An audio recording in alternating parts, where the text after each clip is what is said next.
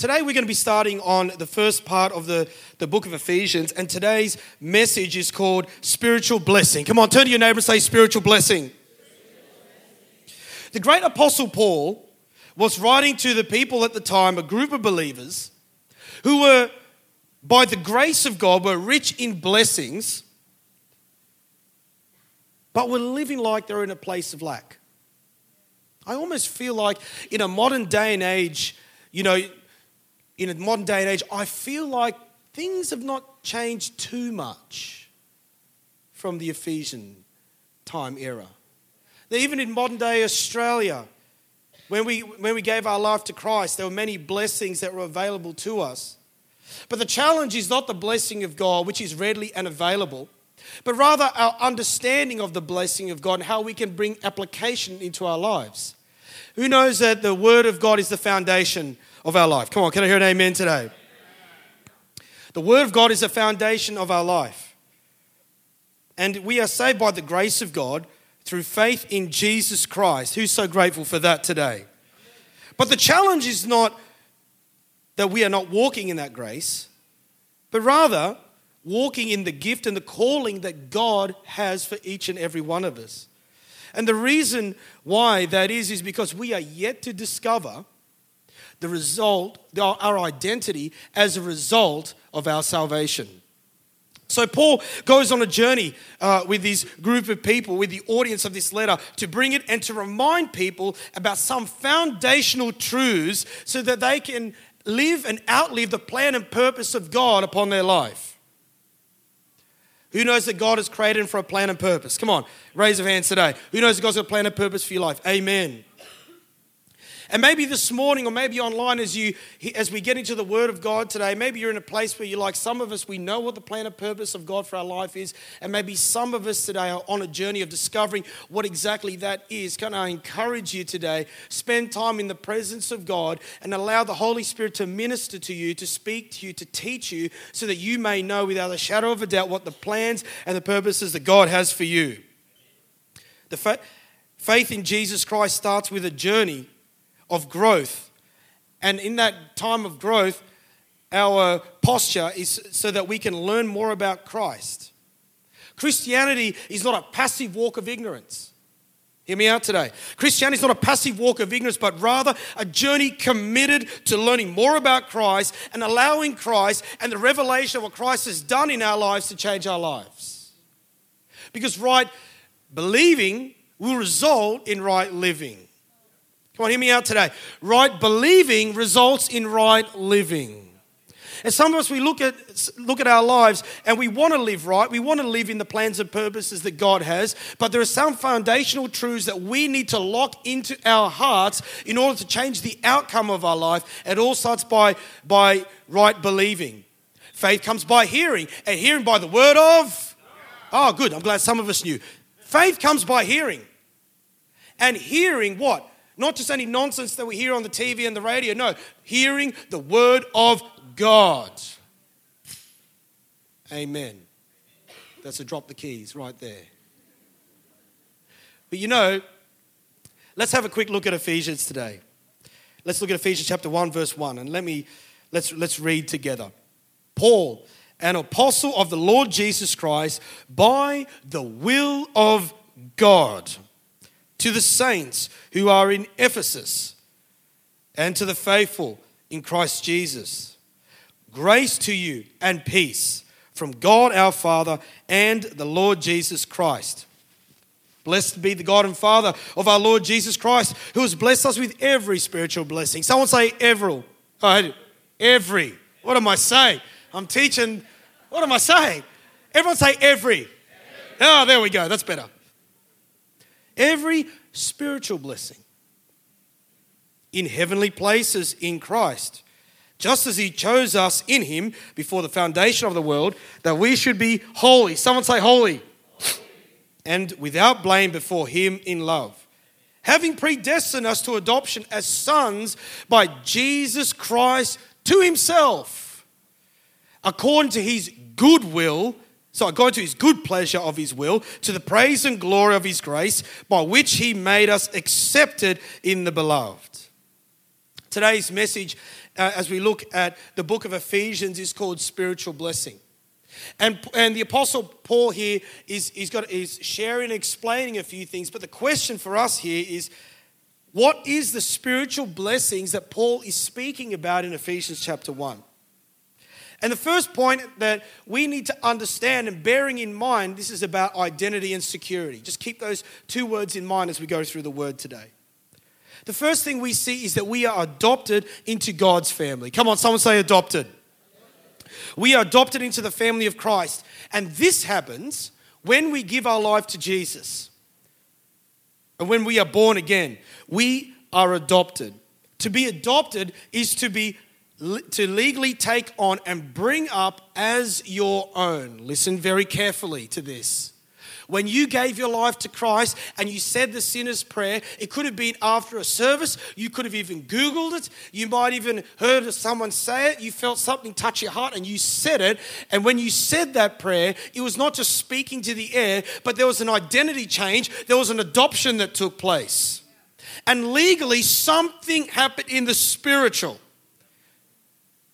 To be adopted is to legally take on and bring up as your own. So hear this out today. When you said yes to Jesus Christ legally, you said to the Holy Spirit, I'm giving you permission to grow me up and teach me and train me in the plans and purposes that you have for my life. Just like a parent, as, as most of us are parents in the room today, and if you're not a parent, you will be one day, what do you do? You train your children and you develop them so they can be everything that God's called them to be. But when you said yes to Christ, you allowed the Holy Spirit to start to parent you. Here, come on, hear me out today. Come on. This is so significant for a believer. Spiritually, this is why the power of sin is broken. When we are born again, because legally we are now identified with Christ. We are identified with Christ. Since we've been identified with, with Christ, sin can't be where he is, as his power is stronger. That is why sin has no legal ground in our lives. Come on, hear me out today. This is the problem with sin. Is that when you sin, what you're actually doing is that you're giving legal grounds to someone else and not God. Come on, hear me out today. You're giving legal ground. That is a challenge. For most of you, or some of you might know, I, I do get excited around vehicles. And I happen to have a certain vehicle that, you know, that, you know, I, I like to, I, I used to, not anymore. No, no, not anymore. I've been saved and sanctified by Christ. I've been adopted and my identity's changed. I'm no longer a rev head. I love Jesus. So I now just get to sixty quicker. No, I'm just joking. No, no, no, no, no. I'm just kidding. I'm just kidding. Because you see, sin is pleasurable, but for a season. But when you fall in love with Christ and the plans and the purposes that he has for you, sin is no longer that attractive. Come on. Oh no, come on. Sin used to be attractive. And if I can be really honest with you, the, the, the, the, the twenty-one James was really excited about the right foot. He loved it. But when I fell more in love with Jesus, my thrills did not come going naught to sixty. They come falling in love with Jesus and his word. And you know when you're growing spiritually, when sin is no longer as, as attractive as what it used to be. That's probably why, by the goodness of God, when I was younger, I was not able to have vehicles that could actually perform. And that is by the goodness and the grace of God, because who knows that maybe I might not have been here today. And I say that to say this. There's some people in the room today, you want something bigger, you want something greater from God, and it seems like God has held it back. Can I encourage you? It is not a, it's not a curse when God holds it back. It is a blessing to you. Because sometimes the things that we want can get us into trouble. Come on. They can get us into trouble. It's only when we mature in God and we understand our grounding and we are adopted into the family of God and we begin to understand that and allow that to be a revelation in our lives that changes the way we live. And then because of the way we live is different, God's like, great, now that you've understood, I can trust you. Here you go. Don't despise when it seems like God is holding it back. God is not a killjoy. He wants to give you joy, but he wants to protect you at the same time. Can I hear an amen today? Some of us were like, God, I'm waiting for this to happen. But God's like, great, no problem. You need to learn how to do this. The twenty-one James as compared to the forty James has not just got white hair and maybe a bit rounder around the, around the belly, but rather the difference between the twenty-one and the forty is that what used to be pleasurable and what used to give thrills is not what what is material, but rather in the grace and the presence of God.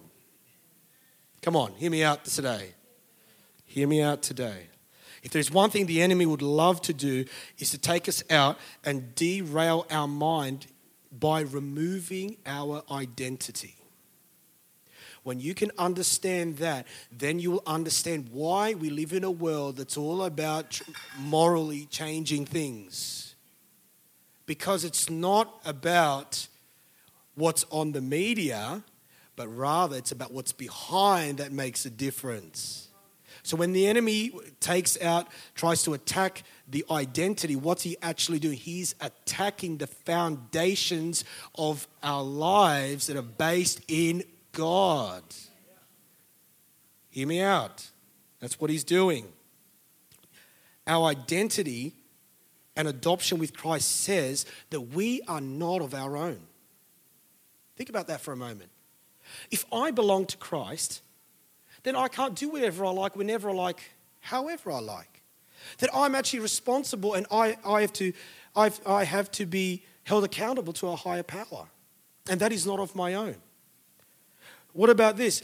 When when we belong to Christ, it it says here, well, what we're saying is, God, you will protect me. You will heal me. My God loves me and has a plan for my life. And what's that all wrapped around? That's wrapped around security.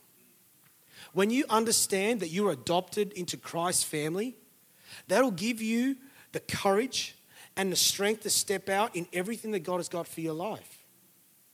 That's why the enemy would love to take away our identity, because if he can remove identity, he can remove adoption, he will stop us from stepping out into the plans and purposes that God has.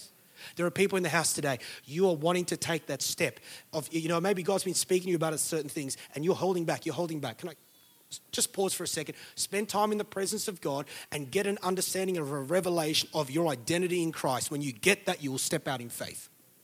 Faith is then a result of my time spent with Jesus and hearing his voice. That's why Paul said faith comes by hearing, and hearing the word. Because when you hear the word, the word's life and its power, and it'll give you the strength to step forward in the plans and the purposes that he has for you in Jesus' name. The next thing, let's look at uh, Ephesians one seven. In him, we have redemption through his blood, for the forgiveness of sins, according to the richness, riches of his grace, which he made abound towards us in all wisdom and prudence. The next thing we need to understand about spiritual blessings is that we have been redeemed. We have been redeemed. Come on, say, I've been redeemed. Hey, the word redeemed in the context of Scripture means that Christ paid the price as a compensation for our sins to gain or regain our souls. This is because before a righteous God, sin is punishable. But take a moment to consider that out of all of creation, God could not stand to be with himself and realize, I do not want to just, in, the, in my glory and magnificence, miss out on an opportunity to have us with him. Think about that for a moment. God in his splendor and his majesty, who's able to do exceedingly abundantly and above all that we can ask or think, yet he thought of you and sent his son for you, so that when he would die, there'll be an atonement paid for our sin, that we might have an opportunity to come into relationship with Christ.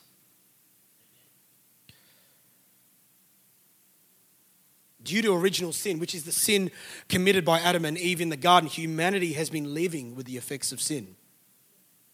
These include sickness, spiritual bondage, death.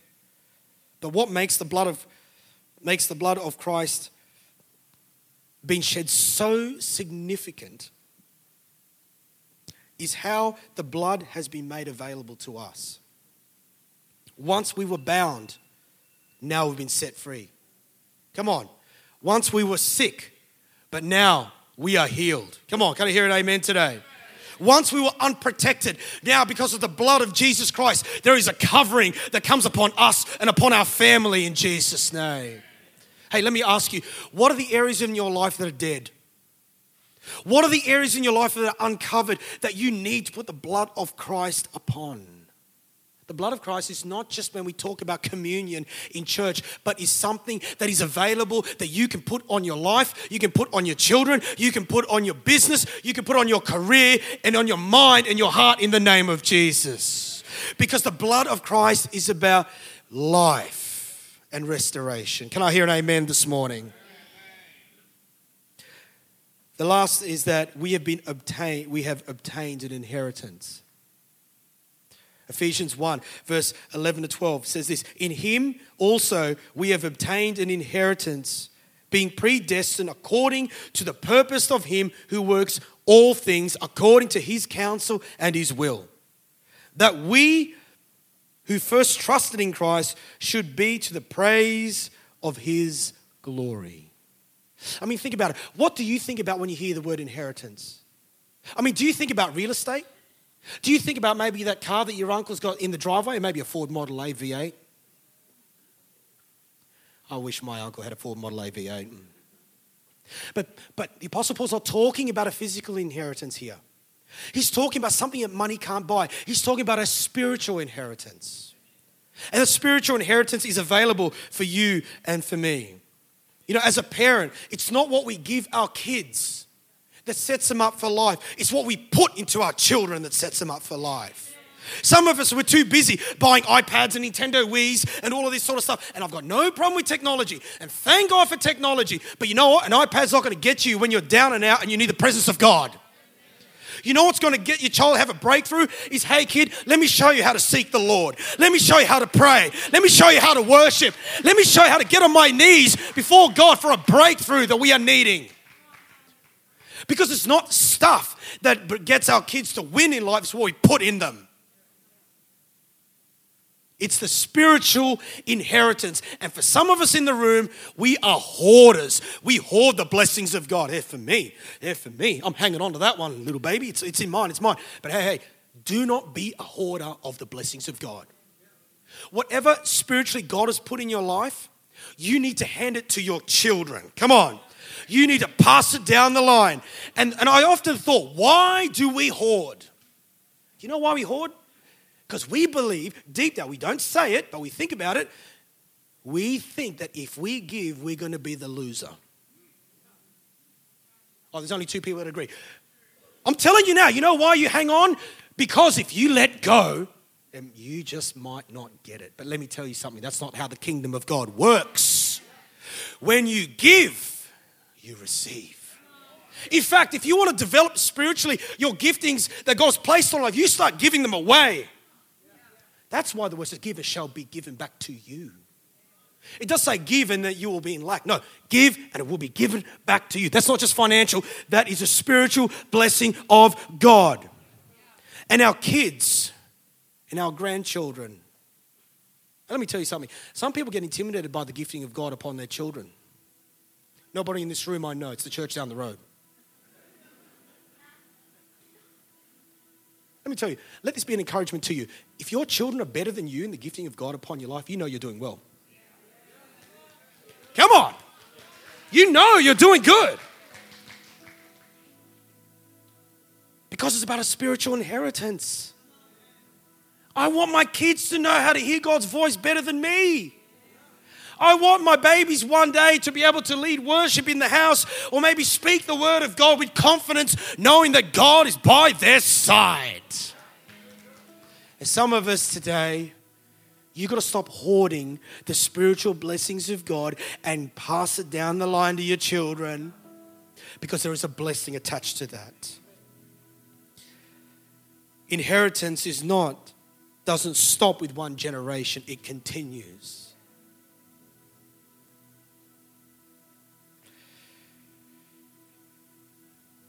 In all of that, Paul is laying down a foundation. He's laying down a foundation for the Christian life and how you can walk in the plans and the purposes of God and be effective. That's the key. Effective is understanding some very basic truths. You're adopted in the family of Christ. Your identity is changed. You're not what you used to be. Secondly, you've been redeemed. You've been redeemed by the precious blood of our Lord and Savior, Jesus Christ. God saw value in you, so he said, I cannot stand to be by myself in eternity with my stuff. I want you. So I'm going to send my son for you. The next, the last thought is inheritance, that God puts it upon our life, not just to make ourselves look sweet, but rather to pass it on.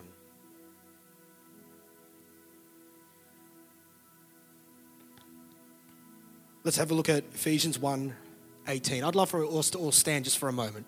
Come on, everybody in this place. Spiritual blessing.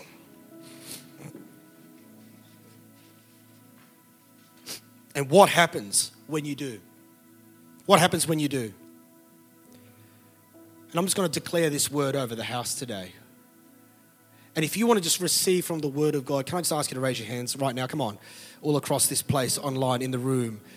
God, we are hungry for your word.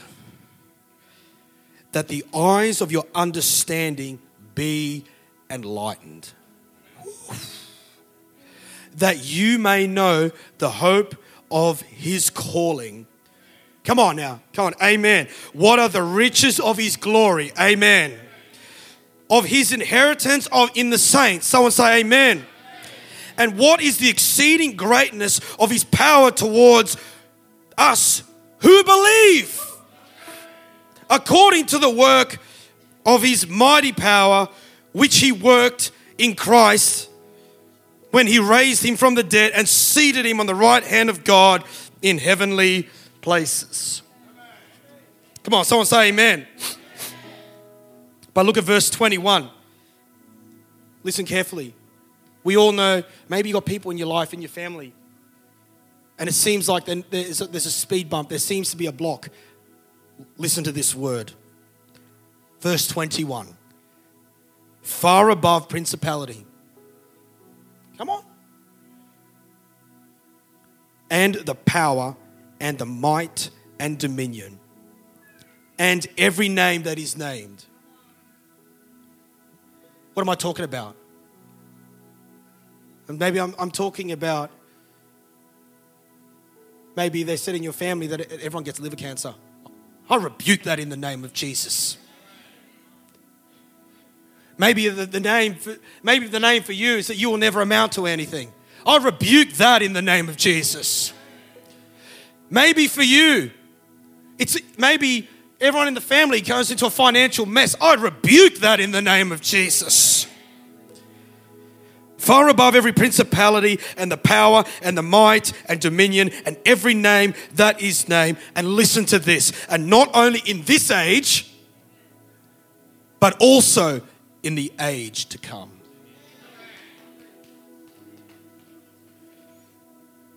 And he put all, someone say all, all under his feet and gave him to be the head of all things to the church.